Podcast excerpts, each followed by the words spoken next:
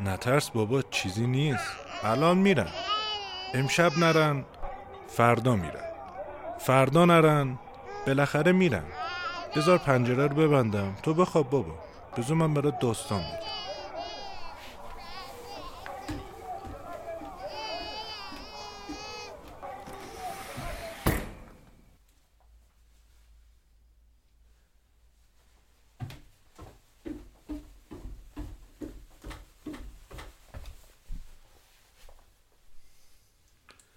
این روزا توی تاریخ برای من و امثال من روزای سخت غمانگیز و مهمیه. البته الان برای ما حال و حالمون پر از پلشتی و تاریکی و ظلمه. ولی روزی که تو این رو گوش می‌کنی گذشته است و تاریخ. آفرین. خوشم میاد تیزی زود می‌گیری. درس امروز تاریخ. خب من برای اینکه بخوام تاریخ رو بگم باید کلی مطلب بگم طبیعتا. یعنی خود این قسمت اقلا باید چند قسمت می‌شد. هم باید مفهوم تاریخ و کارکرد و کاربردش رو بگم و هم به تاریخ ایران و جهان بپردازم. چرا ایران و جهان؟ چون منم بچه بودم تو مدرسه با تاریخ ایران و جهان سوراخم کردن. تو هم باید بشنوی بلد بشی. ببین بابا مفهوم تاریخ مثل خود تاریخ طولانی و مبهم و سرشار از ضد و نقیزه. به لحاظ فنی تکنیکلی از اونجایی که تاریخ به گذشته ها مربوطه و هر چیزی که لحظه ای ازش گذشت مربوط به گذشته تاریخ همونقدر که دوره نزدیکه. بستگی داره چجوری بهش نگاه کنی یعنی؟ برای همین هم اصولا به عقیده مورخین باید یه زمان قابل اعتنایی مثلا حداقل 20 سال بلکه 50 سال از یه اتفاق تاریخی گذشته باشه که ارزش تاریخ بودن رو داشته باشه. احتمالا این روش تاریخ نگاری و تاریخ انگاری مثل مقوله عتیقجات و آثار تاریخی باشه. زیر پنجاه سال اصلا ارزش خاصی نداره. خب شاید بگی این شکلی دیگه من صلاحیت از تاریخ گفتن رو ندارم. من خودم هم همین فکر رو می‌کردم. تهش بتونم تاریخ همین امروز و اتفاقاتی که اینجا میفته رو برات بگم. وگرنه که کلا توی این سی سال عمر بی برکت هم به جرأت 29 سالش رو در بیخبری و قفلان بودم. قفل قفل. القصه از اونجا که اولا می‌خواستم بهت از الان یاد بدم. نظرات دیگران رو هم بشنوی حتی اگه نظر بابات نباشه. و نتیجتا با تسامح و مدارا آشنا بشی.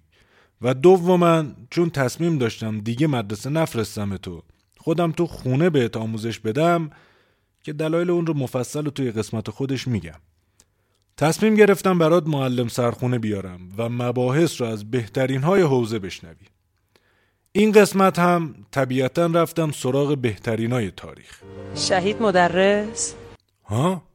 نه خانم شهید مدرس کیه؟ میرزای شیرازی هم؟ نه خانم اصلا شما کی از کجا آمدی اینجا؟ نفوس و مسکن. خانم بیخیال. نفوس که نفسی نمونده. مسکن هم تا یادمون اجاره نشین بودیم. مسکنی نیست. اشتباه اومدی. یکی از اجساد آوار بفرستین بگن مرده ها چند نفرن خونه خرابات چقدر. بفرمایین خانم. بفرمایین. ای بابا داشتم می‌گفتم. بهترینای تاریخ. از طرفی توی کاندیداها هرودوت بود که هم خیلی قدیمی بود و بحث روز رو پوشش نمی‌داد و هم به نظر من تاریخ رو مغرزانه گفته کلا. گزینه بعدی محمد ابن جریر ابن یزید ابن کسیر ابن غالب تبری نویسنده تاریخ تبری بود که کلا عربی حرف می‌زد. قبلش باید سیبویه رو می آوردم به عربی یاد بده که اونم در دسترس نبود. گزینه بعدی ابن خلدون بود که به همون دلیل قبلی رد شد. توی گزینه های روز اول از همه به یووال نو حراری گفتم که چون مورخ نبود ایرانی بودنت رو بهونه کرد و گفت اسرائیلیا با ایرانیا روتوشک نمیرن. واقعا جای تأسف داره که صهیونیستان نه تنها علم و ورزش رو قاطی می‌کنن بلکه سیاست رو هم با اینا قاطی کردن. کارل مارکس هم اگه بشه به نحوی به عنوان مورخ شناختش به احتمال زیاد نظراتش با ایدئولوژیش قاطی بود. پس اون رو هم شورای نگهبان ولایت پدری رد کرد که کار خوبی هم کرد. تو گزینه‌های داخلی زبی الله منصوری بود که تا بهش گفتم بیاد درس بده افتاد به التماس که بابا من داستان می‌گفتم. سینوه پزشک فرعون کلا 20 صفحه بود بقیهش فانتزی های جنسی خودم بود. گزینه دیگه عباس میلانی بود که زنگ زدم بهش گفتم الو عباس آقا میلانی؟ گفت نه آقا پاریس هم قطع کرد. خلاصه دیدم این کاندیداها به درد نمی‌خورن. هر کدومشون کمیتشون به یه نحوی میلنگه. از طرفی هم اون تاریخی از امروز که من می‌خوام بهت بگم رو حقش نیست یه مش ابن فلان و صهیونیست و مریض جنسی و آدم بینمک بهت بگه. بنابراین دیگه تصمیم گرفتم خودم باقیش رو بهت بگم. حالا من سعی می‌کنم اینا رو همه رو در کنار هم یه جوری توش کنی بهت بگم دیگه. به حال اگه چیزی جایی به هم ریخته بود طبیعیه یعنی. گم نشید تو بخواب ما را میفتیم بریم.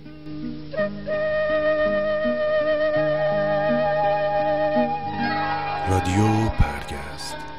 قسمت دوازده تاریخ. لای نما میانم من وینی با خانم بدل چودری دکم خواه درده لجانم درده لجانم هی لای لای لای پیشیرینم لایا این وقت کوس بینه مجده دینه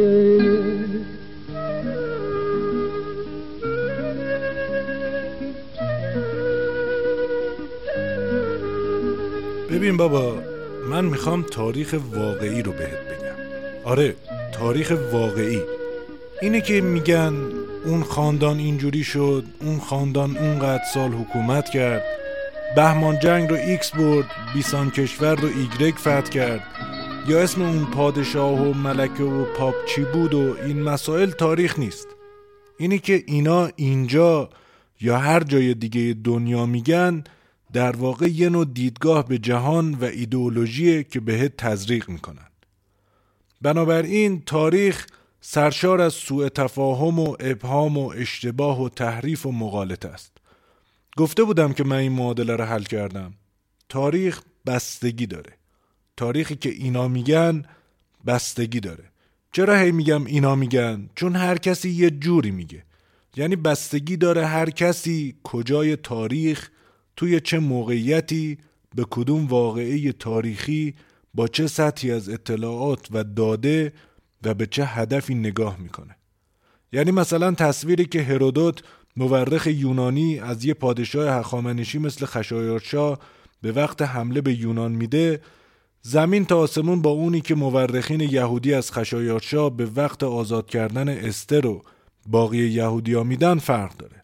برای همین به نظر من برخلاف اون چیزی که میگن تاریخ قابل قضاوت یا قضاوتگره اصولا تاریخ صرفا یه روایت و اون روایت ارزش ذاتی نداره.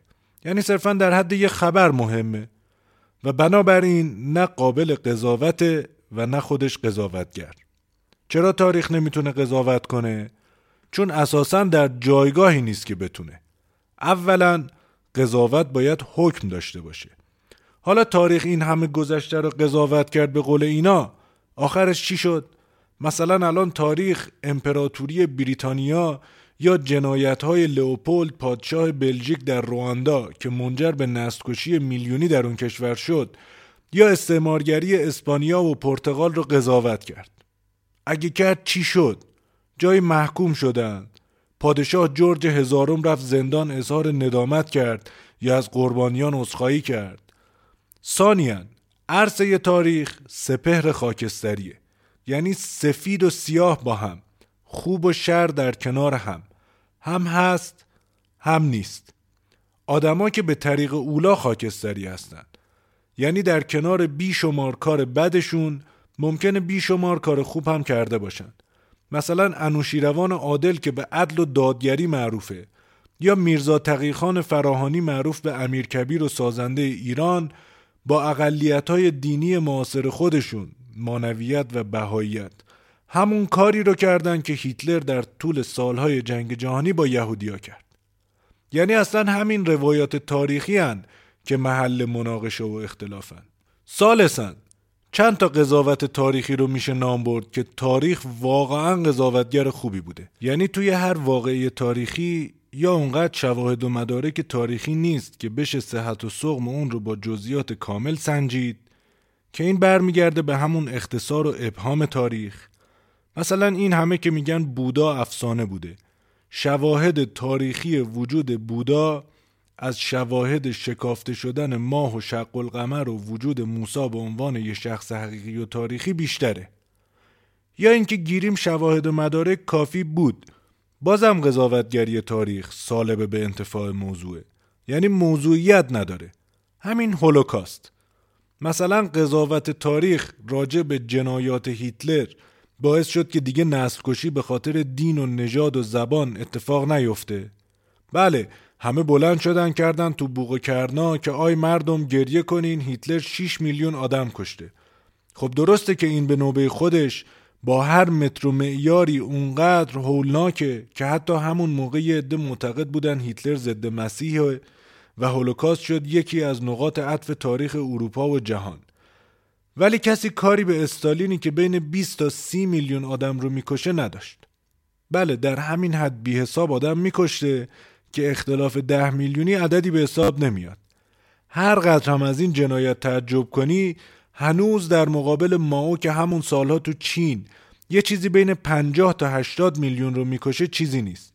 همین ماو که هنوز که هنوزه در چین و توسط خیلی از کمونیست ها به عنوان رهبر فرزانه و ستم دیده انقلاب کمونیستی خلق چین علیه خدا و دین شناخته میشه و چین و سایر مستعمرات معاصرش اصولشون را از فرمایشات داهیانه بنیانگذار کبیرشون می‌گیره. کلی نسل کشی ریز و درشت دیگه هم تو آفریقا و آسیا و اروپای شرقی توی همین مدت اتفاق افتاده. که همه اینا نشون میده چجوری قضاوت تاریخ بلا اثر و بلا موضوعه. به عبارت دیگه قضاوت ارزشی آیندگان نسبت به موضوع تاریخی به دلایل مختلفی فاقد اثره و احتمال خطا بودنش هم کم نیست. چون ارزش های هر برهه تاریخی توی هر جامعه به هزار تا دلایل مختلف. یکیش تاریخ همون جامعه. به احتمال زیاد با ارزش ها و سنت های بره های دیگه فرق داره. ساده شده این حرفا یعنی این که تو حتی با هزار تا دلیل و مدرک تاریخی بازم نمی‌تونی منطق کلی اتفاقایی که از دهه پنجاه تا سالهای منتهی به انقلاب توی ایران افتاد رو درک کنی و تعجب نکنی که چهل و چند سال بعد تمام اون ارزش ها و سنت ها و منطق ها چقدر با بطن جامعه غریبن. یعنی نمیشه ایران الان رو با 68 مقایسه کرد چه برسه به 57 تاریخ هم مثل خیلی چیزای دیگه که آدما برای خودشون درست کردن و بهش اسلوب دادن و رشته دانشگاهی براش درست کردن و تو مدارس آموزش دادن و گفتن خیلی مهمه و ملت ها باید تاریخ خودشون رو بدونن یه پدیده انسانی تاریخیه. برای همین من می‌خوام اول برات از اشکالات تاریخ بگم. اینه که به دردت می‌خوره.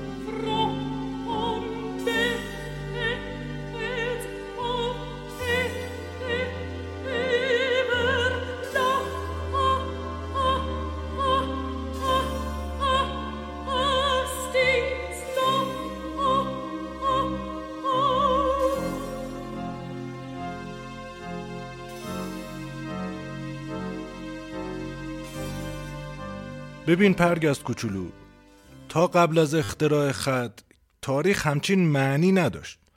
اصولا هر کسی هر چیزی رو هر جوری که یادش بود تعریف می‌کرد. هرچی هم یادش نبود از خودش اضافه می‌کرد. ولی چون مغز آدما شبیه به هم کار می‌کرد تهش همه داستانها و تاریخها شبیه به هم بودن. این همون چیزیه که امروز بهش میگیم افسانه و استوره. مثلا تو افسانه های ایران باستان پهلوانی به نام افراسیاب بوده که رفت توی رودخونه شنا کرد روی تن شد. به جز چشماش که تو آب بست. همون موقع زن همسایه مامان آشیل بچهش رو برد کرد تو آب که چون از پاشنه گرفته بودش اونجای آشیل روین نشد. مامان محمد و زیگفرید هم پسرش رو آورد همونجا بشوره برگ افتاد پشت شونش و اونجا روین نشد. خلاصه که افسانه ها و اسطوره ها تا حد زیادی به هم شبیه بودن. و فقط توی سری جزئیات کلی با هم تفاوت داشتن. تا اینکه خط اختراع شد. از اون موقع یه عده پیگیر واقع نگاری بودن که همه مسائل ثبت بشه. چون یکی فنگ انداخت گذشته چراغ راه آینده است. دیگه از اون به بعد همه چیز به صورت روزانه ثبت شد. از اتفاقات بهمان دربار و بیسان جنگ و اون شورای سلطنتی و تاجگذاری این پادشاه و سقوط این یکی و انقلاب توی اون کشور و کودتا توی اون مملکت و جلسه دادگاه و جلسه مجلس تا مشروع جلسه فلان شرکت و شرح جلسه مجلس خبرگان و شورای امنیت و جلسه اعضای ساختمون همه چیز ثبت شد که هم توی تاریخ بمونه هم یه مدرک مکتوبی چیزی باشه فردا خواستیم شکایت کنیم دستمون به یه جایی یه چیزی بند باشه اقلا. در وقایع نگاری چیزی که مهم بود این بود که واقع نگار کی بود؟ کلا دو حالت داشته. یا واقع نگار خودش اونجا بوده و وقایع رو به عینه می‌دیده و مینگاشته یا خودش اونجا نبوده و در بهترین حالت از منابع و شواهد دست اول برای نگاریدن استفاده می‌کرده. که اون منبع هم خودش خارج از این دو حالت نبوده. بنابراین در هر صورت پس زمینه اون راوی و روی کردش نسبت به اون واقعه خیلی مهم بوده. مثلا توی همین مملکت توی تاریخ پنجاه سال گذشتهش اینکه وضعیت کشور چی بوده از طیف کار کار خودشونه. اینا رو هم انگلیسا آوردن. بایدن خودش آخونده. یا اون موقع این عربا جلوی علا حضرت دلا راست می شدن یا من اون موقع پیکان خریدم 300 تومن. تا طیف فقر و اختلاف طبقاتی بیداد می‌کرد. مناطق محروم زیاد بودن. اینا به فکر خوشگذرونیشون بودن. یا اینا نوکر آمریکا بودن. یا سر سینما سعدی کافه بود رو میشنوی. یعنی بستگی داره سوال رو از راننده تاکسی سرهنگ بازنشسته ارتش شوهرمه معلم پرورشی آخوند محله یا رفیق بابات بپرسی. همین مسئله رو تعمین بده به باقی روایات تاریخی. یعنی فرق نداره چه موضوع چه واقعه یا هر چیز تاریخی باشه. روایات به واسطه راویان و پس زمینه ذهنی و جهانبینی و هدفشون از اون روایت فرق داره. مثالهاش به قدمت تاریخ. مثلا واقعه قدیر خم. حالا واقع است یا نه بستگی داره.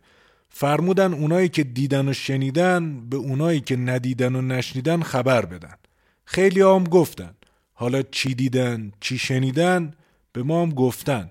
ولی شواهد تاریخی نشون میده تعداد زیادی ندیدن و نشنیدن. وگرنه که از همون صدر اسلام انقدر اختلاف نبود.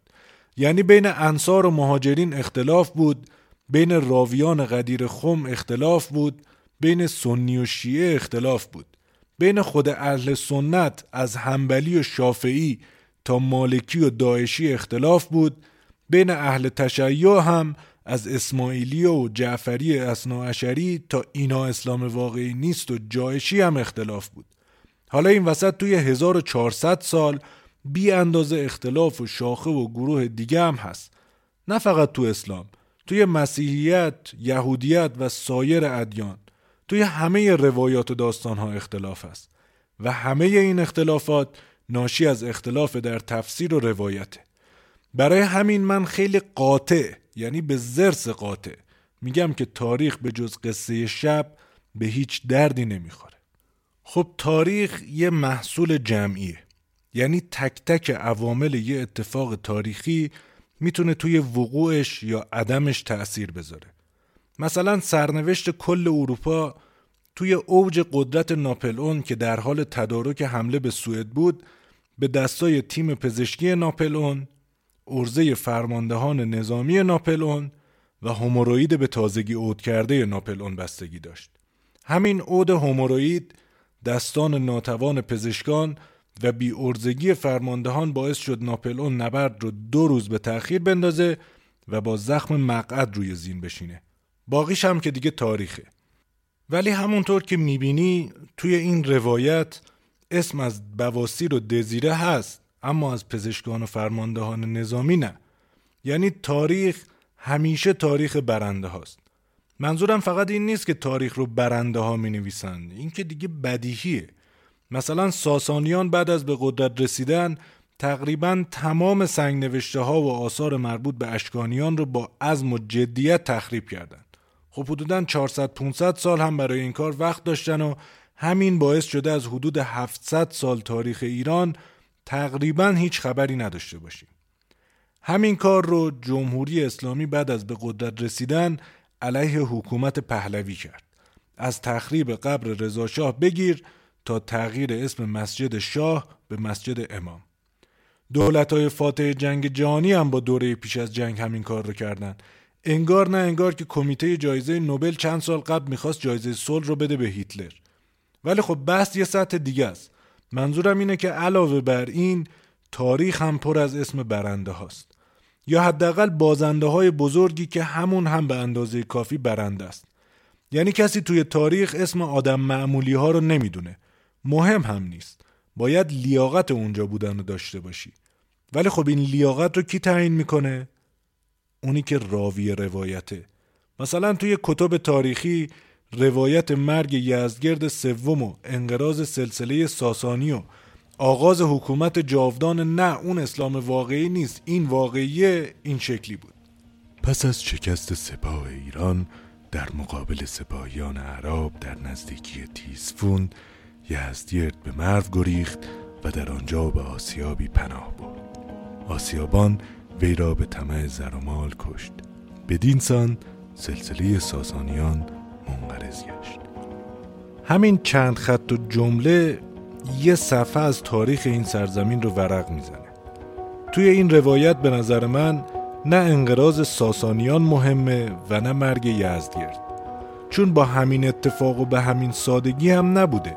یعنی یکی از پزشکی قانونی نبوده که سری نبض رو چک کنه تایید کنه. آقا حل شاه تموم کرد. ساسانیان منقرض شدن. حداقل تا دویست سال بعد از یزدگرد نوادگان و بازماندگان ساسانی جای جای ایران شورش می‌کردن و میجنگیدن. و توی ایران جویهای خون روان بود. برای همین کسی اسم اون آسیابان رو نمی‌دونه. البته فردوسی میگه اسمش خسرو بوده. ولی مورخین اسم اسبای خسرو پرویز رو می‌دونن. اسم قالی یزدگرد رو می‌دونن. ولی کسی اسم اون آسیابان بدبختی رو که شاه مملکت رو کشته نمی‌دونه. دلایل و انگیزه هاش پیشکش به هر حال تاریخ حتما خواسته مختصر و مفید باشه. یعنی اومدن بعدش نوشتن و بدین سان دویست سال گذشت.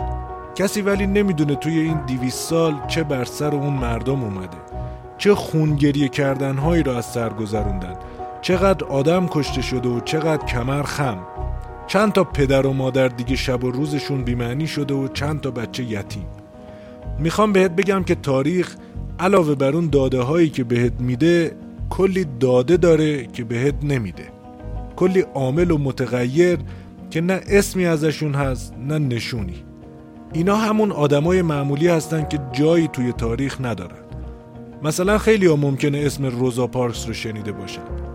زن سیاه پوستی که با ندادن صندلیش به یه سفید پوست در تاریخ معاصر مبارزه با نجات پرستی آمریکا تبدیل به یه نماد شد.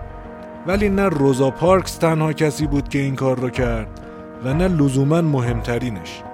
چند روز قبل از اون یه پسر سیاه پوست دیگه همین کار رو کرده بود و قبل از اون چند نفر دیگه که احتمالا همینا این فکر رو تو سر روزا انداختن و همینا بدون اینکه اسمی ازشون توی تاریخ باشه باعث به وجود اومدن یه جنبش تاریخی شدن.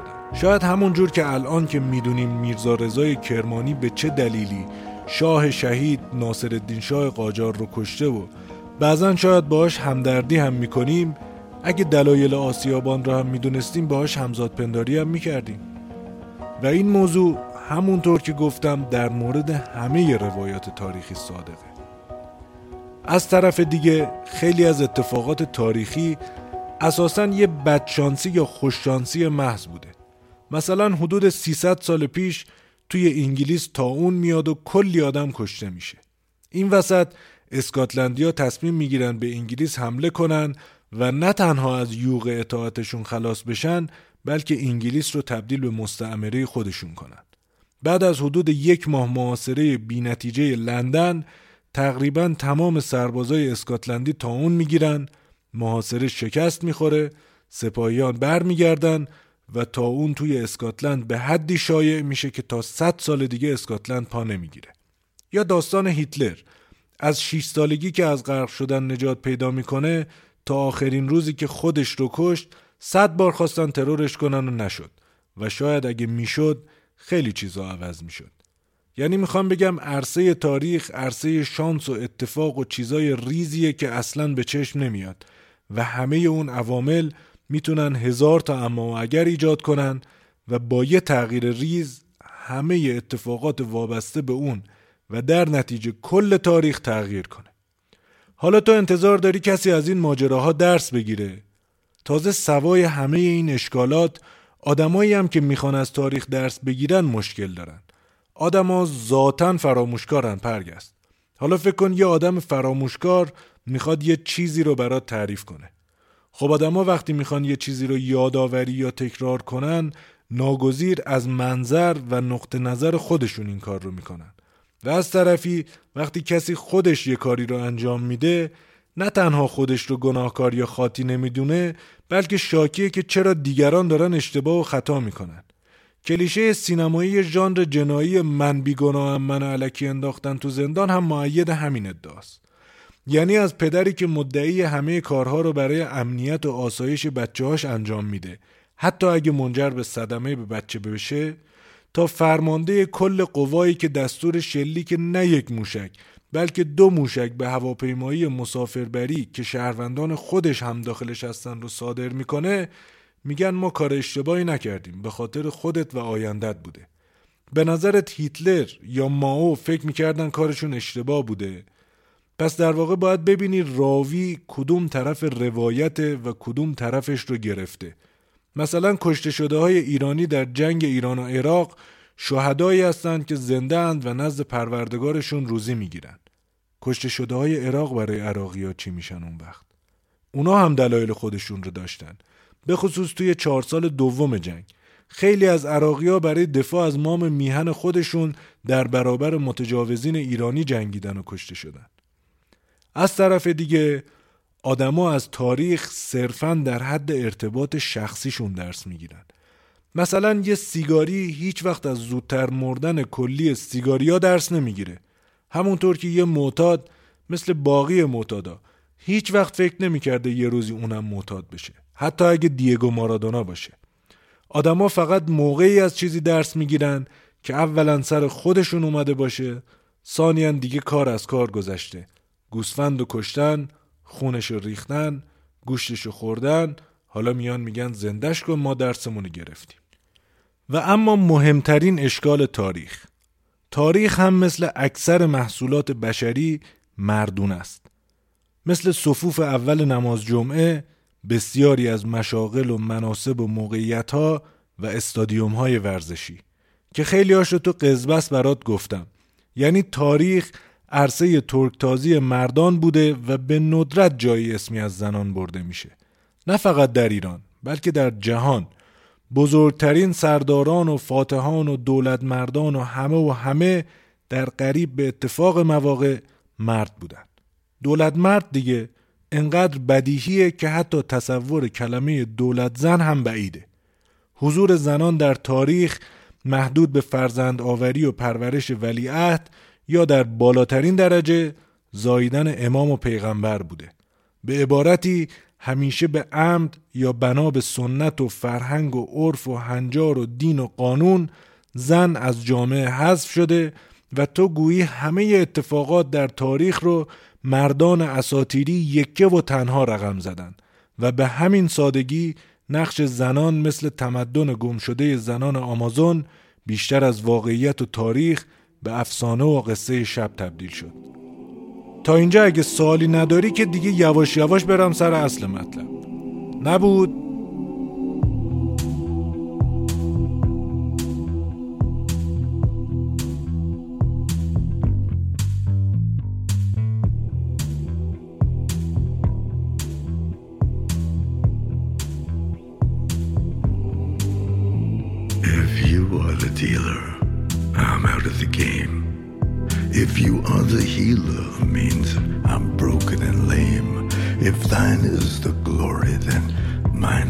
The shame. You want it darker. We kill the flame.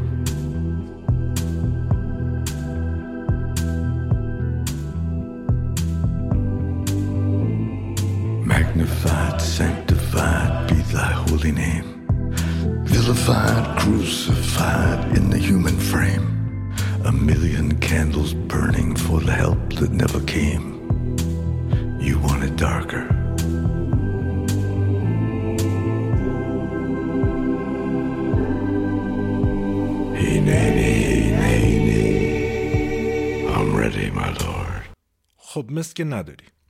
ببین بابا جون حتما شنیدی که میگن تاریخ تکرار میشه. مثلا مارکس گفته خیلی های دیگه هم گفتن. خب درست گفتن. منم براش نمونه دارم. خلاصه شده این حرف مثلا توی این مملکت و توی تقریبا تمام ممالک و تمدنها و حکومتهای مختلف این بوده. همیشه سه عامل عمده. به علاوه یک عامل خورده باعث سرنگونی حکومت ها و ظهور سلسله ها و پادشاهان و حاکمان جدید شده. مثلا توی ایران از اولین امپراتوری ها تا الان سه دلیل عمده زیر. یک فساد درباریان و روحانیون و ناکارآمدی حاکمین. دو اختلاف طبقاتی تبعیض نابرابری و نارضایتی داخلی. و سه فشار دولت‌های خارجی به صورت سیاسی یا نظامی باعث سقوط حکومت ها شده. اون یه دلیل خورده عمدتا اینه. دخالت بیش از حد زنان دربار در امور مملکت که قاعدتا اون هم به علت بیکفایتی پادشاه و حاکم بوده که به هر حال منجر به یکی از همون سه دلیل عمده بالا می‌شد. هیچ کدوم از حاکمان و دولت ها هم هیچ درسی از این موضوع نگرفتن. منم برای همین تصمیم گرفتم این همه بگم برات تا از امروز بگم. یه جور تاریخ شفاهی معاصر از عصری که تو هنوز توش به دنیا نیومدی. فارغ از این که اون روزی که تو این رو میشنوی من باشم یا نباشم. که هم خودم یادم بمونه اگه بودم و هم تو بدونی و یادت بمونه که من و باقی مردم این سرزمین تو این روزا چی را از سر گذروندیم اگه من نبودم. این روزا توی تاریخ این سرزمین اگه همه چیز خوب پیش بره می‌تونه یه نقطه عطف نه فقط اینجا بلکه توی دنیا باشه. تاریخ این رو نشون داده. نه که بخوام علکی ایران رو بزرگ کنم. ولی هر بار توی این مملکت یه اتفاقی افتاده سریع روی منطقه تأثیرش رو گذاشته. مثلا انقلاب توی ایران توی لبنان و سوریه و عراق و افغانستان تأثیر گذاشت. یا بعد از جنبش سبز بهار عربی توی منطقه اتفاق افتاد و از مصر و لیبی تا تونس و بحرین و عربستان سعودی ازش متأثر شدن. پس الان هم اگه اتفاقی مثبت یا منفی اینجا بیفته منطقه رو تحت تاثیر می‌ذاره. توضیح این که این با توجه به چیزایی که تا الان بهت گفتم روایت من از تاریخ برای تو. یعنی ممکنه خیلی یا بعدن بگن نه این نیست یا این شکلی نبوده یا هرچی ولی تو بهشون گوش نکن. همینه که بابات بهت میگه. این ناگفته ها و گفته های خیلی از بینام و نشون های این تاریخه. اگه بخوام یه پیش زمینه بدم که چی شد که به اینجا رسیدیم بدون قضاوت ارزشی و بار کلمات این شکلی بود که نزدیک به پنجاه سال پیش حکومتی داشتیم که با خوبی و بدیش به هر دلیلی مردم داد زدن. مملکتی است که اهالیش با آرامش چندین میلیون جمعیت در سرتاسر مملکت با آرامش را افتادن مرد و زن و بزرگ و کوچک توی خیابانها و حرفشون این بود است که ما این شهر را نمی‌خواهیم. حکومت بهش برخورد ناراحت شد گفت چرا؟ مگه ما آدمای بدی هستیم؟ مردم گفتن ما فرض می‌کنیم که شاه خیلی هم مرد صالحی فرض کنید باشد خیلی هم آدم صحیحی باشد خیلی هم خدمتگزار به مردم باشد خب وقتی مردم یه خدمتگزاری را نخواستن با کنار برن ما فرض می‌کنیم اینطور که خیر ایشون مساله مملکت را ملاحظه کرده است ایشون می‌خواد آزادی بدهد ایشون می‌خواد مملکت را مستقل کند ایشون می‌خواد مملکت را به تمدن نو برسوند همه اینا را ما فرض می‌کنیم صحیح. می‌خواد یه همچه کارا را بکنه. لکن اهالی مملکت می‌خوان میگن ما اینا نمی‌خوام که سلطان ما باشه. سرنوشت اهالی مملکت با خودشونه. ما همچه خدمت گذار را نمی‌خوایم. ایشون برن کنار.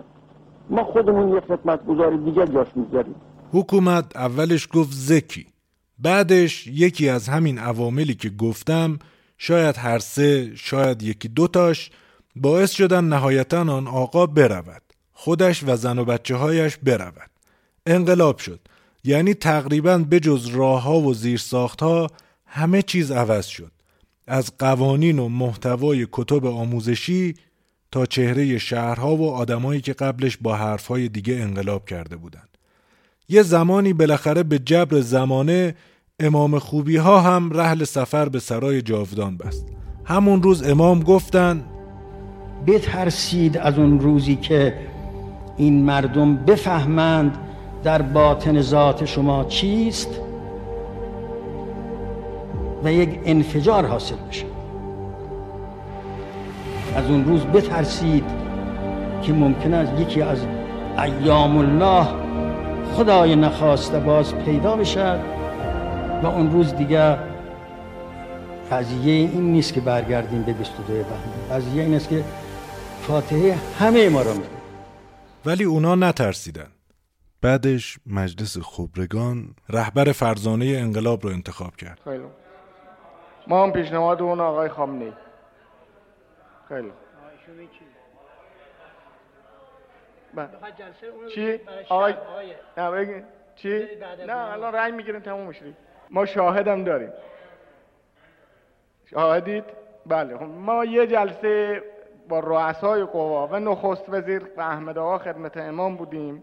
همون موقعی که مسئله آقای منتظری داغ شده بود و ما با امام مباحثه داشتیم. ما یکی از احتجاجاتمون با امام این بود که شما اگر آقای منتظری رو کنار بگذارید ما در رهبری دچار مشکل میشیم. شورایی رو امام هم شورایی رو خیلی تمایل نداشتن هیچ وقت. فردم ما گفتیم ما فردی رو نداریم الان.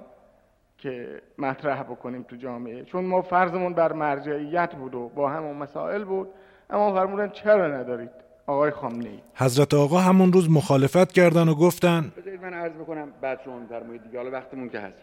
بسم الله الرحمن الرحیم. اولا واقعا باید خون گریست در جامعه اسلامی که حتی احتمال کسی مثل بنده در او مطرح بشه. حالا اینو که من نمی‌خوام درباره این صحبت کنم. اما چند وقت بعدش دیگه عادت کردن و فرمودن بحثایی پیش آمد و حرفایی زده شد و بالاخره به این انتخاب منتهی شد. من تلاش کردم که نشه. در خود مجلس من کوشش کردم تلاش کردم استدلال کردم بحث کردم که این کار انجام نگیره ولی گرفت. اما حالا که شده حالا که این بار رو دوش من گذاشتن من اونچنانی که خدای متعال توصیه فرموده به پیغمبرانش که میفرماید خودها به قوتن من این رو با قوت خواهم گرفت. و به قدرت گرفتن همه چیز رو. و حالا این روزا. این روزا پرگستم تو ایران پلشترین و پلیدترین حاکمان که هیچ اهمیتی به مردمشون نمیدن دارن حکومت می‌کنن. این روزا همه تاریخ این سرزمین داره تکرار میشه. شاید با بیشترین شدت و هدت مثلا از دوره ساسانیان اختلاف طبقاتی رو گرفتن. از دوره صدر اسلام دین و اسلام اجباری. از مغول ریختن خون مردم بیگناه تو خیابون. از صفویه هویت شیعی جعفری و ساخت مسجد رو گرفتن. از دوره نادری ریختن خون زن و بچه بیگناه تو عراق و سوریه و افغانستان رو گرفتن. از دوره قاجار فساد و فقر و بدبختی و محرومیت رعیت. و از دوره پهلوی ریخت و پاش و ثروتاندوزی شخصی. این وسط کلی چیزمیز دیگه هم از حکومتهای فشل دیگه گرفتن که خود حدیث مفصل خان از این مجمل. همه اینا با هم امروز دست به دست هم داده تا بار دیگه تاریخ این سرزمین تکرار بشه. مثلا اختلاف طبقاتی بیداد می‌کنه. خط فقر به 18 میلیون تومن رسیده که 65 میلیون از جمعیت 85 میلیونی رو با خودش می‌کشه می‌بره زیر خط فقر. یعنی سر سفره مردم نه تنها نفت و نون و آب نیست بلکه کارگر باید خودش رو بسوزونه. برای چقدر مگه؟ یک و دیویس لعنت به این زندگی. سفره انقلاب و هر چی که توشه در عوض سهم خودی هاست و ارزشی ها یه مقدارش هم میره برای نایاکی ها و باقی لابیکن های حکومت تو کشورهای غربی که یه جوری علاجش کنن بره. مثل دوره پهلوی که علا رغم محرومیت مردم هزینه ها مثلا خرج برپایی جشن های شکوهمند 2500 ساله می شدن الان پول ها میره برای بازسازی و گسترش عتبات عالیات و برپایی سالانه فستیوال های محرم و پیاده روی اربعین و دهه فجر. زجر و تبعیض و ستم بیداد می‌کنه. نه فقط علیه غیر خودی ها و زنان بلکه علیه اقلیت های نژادی، زبانی، دینی، جنسی و دگراندیشان حتی طبیعت و حیوانات فلک زده هم اینجا دارن تلف میشن. از ممنوعیت سگگردانی و کشتن سگای تیپا خورده رنجور تا انقراض یوزپلنگ ایرانی و خشکی دریاچه ارومیه مقهور. پول مردم برای مردم هزینه نمیشه. و در عین فقر و تبعیض و محرومیت میشه موشک و پهباد برای حزب الله و هشت و شعبی و روسیه که بریزه رو سر مردم بدبخت یه جای دیگه. هر کسی هم اعتراضی بکنه به بدترین شکل سرکوب و بازداشت و شکنجه و خودکشی میشه. به هر حال تناب دار زیاده اینا دنبال گردن براش میگردن. البته فقط تو سر نمی‌زنن تو پا هم می‌زنن. به حال زندان ها هم محدودیت فضا دارن برای این همه مخالف و منافق. از طرف دیگه مسئولین و حاکمین فاسد و ناکارآمد هستند. مثلا توی هر دادگاهی یا اداره یا ارگان دولتی که بری می‌دونی از اونی که دم در به عنوان نگهبان یا حراست نشسته تا اونی که توی دفتر رئیس یا مدیره همه رشوه می‌گیرن که کارت رو انجام بدن. از پایین تا بالا از نوکر تا آقا همه دزد و رشوه بگیرن. حسابای بانکی مسئولین و روحانیون مثل امام جمعه ها که به دست معاندین و دشمنان پخش میشه می‌بینیم ساده زیستی و استضعاف فقط مخصوص مردم عادیه. وگرنه یه مدرک تحصیلی می‌خواد فقط بشه موجودی حساب بانکی آقازاده ها و آقاها تو خارج از کشور رو خوند. یه روزی مردم با شنیدن خبر اختلاس یک میلیاردی شاخ از کلشون می‌زد بیرون. امروز ولی کسی از غیب شدن دکل نفتی و اختلاس 90 هزار میلیاردی ککش هم نمیگزه. تعجبی هم نداره وقتی هیچ کسی سر جای خودش نیست. رئیس مجلس نظامی وزیر ارتباطات اطلاعاتی نماینده مجلس بسیجی رانتی با مدرک جعلی رئیس دادگستری خودش قاتل و تحت تعقیب وزیر راه به خیال وزیر نفت شدن رأی اعتماد می‌گیره تروریست بوینس آیرس عضو مجمع تشخیص مصلحت نظام رئیس فرهنگستان ادب فارسی نه ادب داره نه بویی از فرهنگ برده رئیس جمهور مملکت هم با 6 کلاس سواد به جای آبدارخونه توی کاخ ریاست جمهوریه. خلاصه که یکی باید به همه مسئولای حکومت از بالا تا پایین بگه ای مگس عرصه سیمرغ نه جولانگه توست. ولی چه فایده؟ ما اینجا غریبیم. گوش شنوایی برای حرفامون نیست. علاوه بر این دو عامل تاریخی عامل سوم هم امروز به وضوح دیده میشه. دولت‌های خارجی کنترل امور اقتصادی و نظامی و امنیتی و همه چیز رو دستشون گرفتن. مثل قرارداد 1919 بین انگلیس و روسیه که شمال و جنوب کشور رو بین خودشون قسمت کردن حالا چین از بستر خلیج فارس تا معادن طلای سیستان و بلوچستان و سدسازی توی اصفهان و خوزستان رو دستش داره و روسیه از دریای خزر و چوب جنگل‌های شمال تا نیروگاه اتمی بوشهر و بیت رهبری. دولت‌های غربی هم علیرغم محکوم کردن سرکوب وحشیانه اعتراضات و همدردی با مردم شجاع ایران فقط به فکر احیای برجام کوفتی هستند که دو قرون پول بیشتری به جیب خودشون بزنن تهش چهار تا سازمان و شخص رو هم تحریم کنن ولی بچه های مسئولین که اقامت کشورهاشون رو دارن رو اخراج نمی‌کنن. دولت کانادا در عین تحریم فلان و بیسان و محکومیت فلانی و بهمانی همچنان با رضایت از آدمای طلایی خاوری یعنی شرقی نه باختری که پول و سرمایه با خودشون می‌برن استقبال و پذیرایی می‌کنه. سرت رو درد نیارم دیگه. تا اینجا تاریخ همش داره تکرار میشه. اما امروز یه تفاوت اساسی هم داره. امروز همه این رنج ها و ستم ها و مظالم بیپایان به صورت مضاعف به زنها تحمیل میشه و باعث شده زنان بخوان جایگاهشون رو در جامعه پس بگیرن.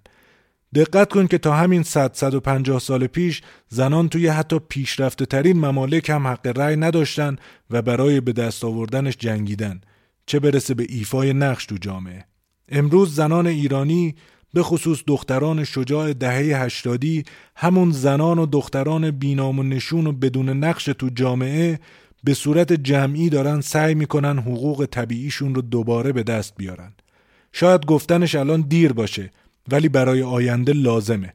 انقلاب بعدی این انقلاب انقلاب زنانه. امروز اسم ژینا و حدیث و نیکا و غزاله و دیگران اسم رمزی شده برای این انقلاب. برای رفع تبعیض و نابرابری. انقلاب برای آزادی.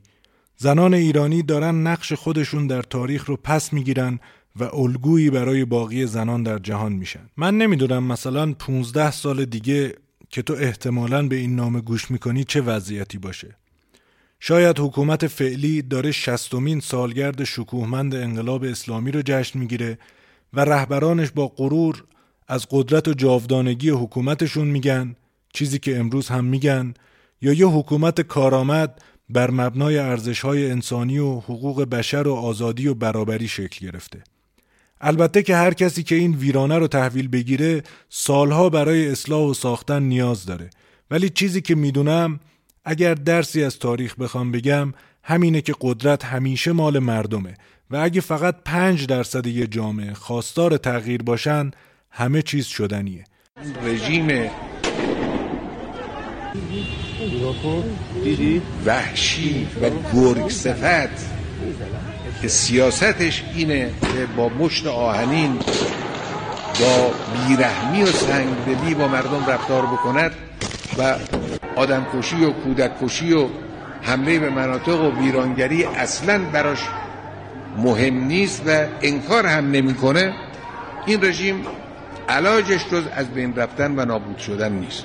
این رو میشه از انقلاب فرانسه و انقلاب شیلی و فرو ریختن دیوار برلین و انقلاب رومانی و فروپاشی شوروی تا آزادی هند از یوغ استعمار بریتانیا و همین انقلاب 57 و انقلاب مصر و لیبی یاد گرفت.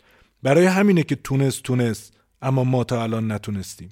ایران امروز یه جنین فرهنگی شبیه اروپای قرون وسطا که نیاز به عصر روشنگری و تولد دوباره داره. راهی که اروپایی ها توی 400 سال رفتن رو به لطف این حکومت ما چهل ساله رفتیم. این روشنگری و تولد دوباره رو مرهون زنان و دختران ایرانی هستیم که امروز با شجاعت حقشون رو فریاد می‌زنن. پس من هم باهاشون فریاد می‌زنم. زن زندگی آزادی.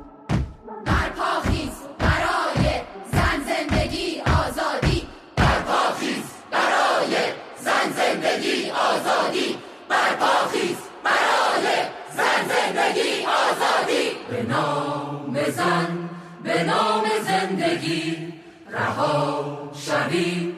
ز بندگی شب سیاه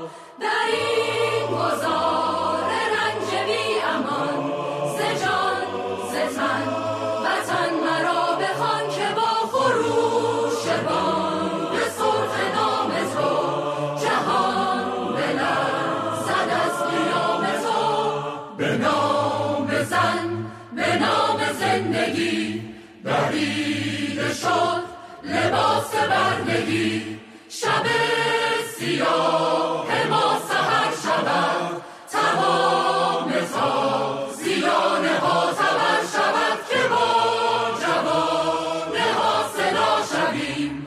من و تو و دگر دوباره ما شویم. برپاخیز برای زن زندگی آزادی. برپاخیز برای زن زندگی آزادی. برپاخیز برای زن زندگی آزادی.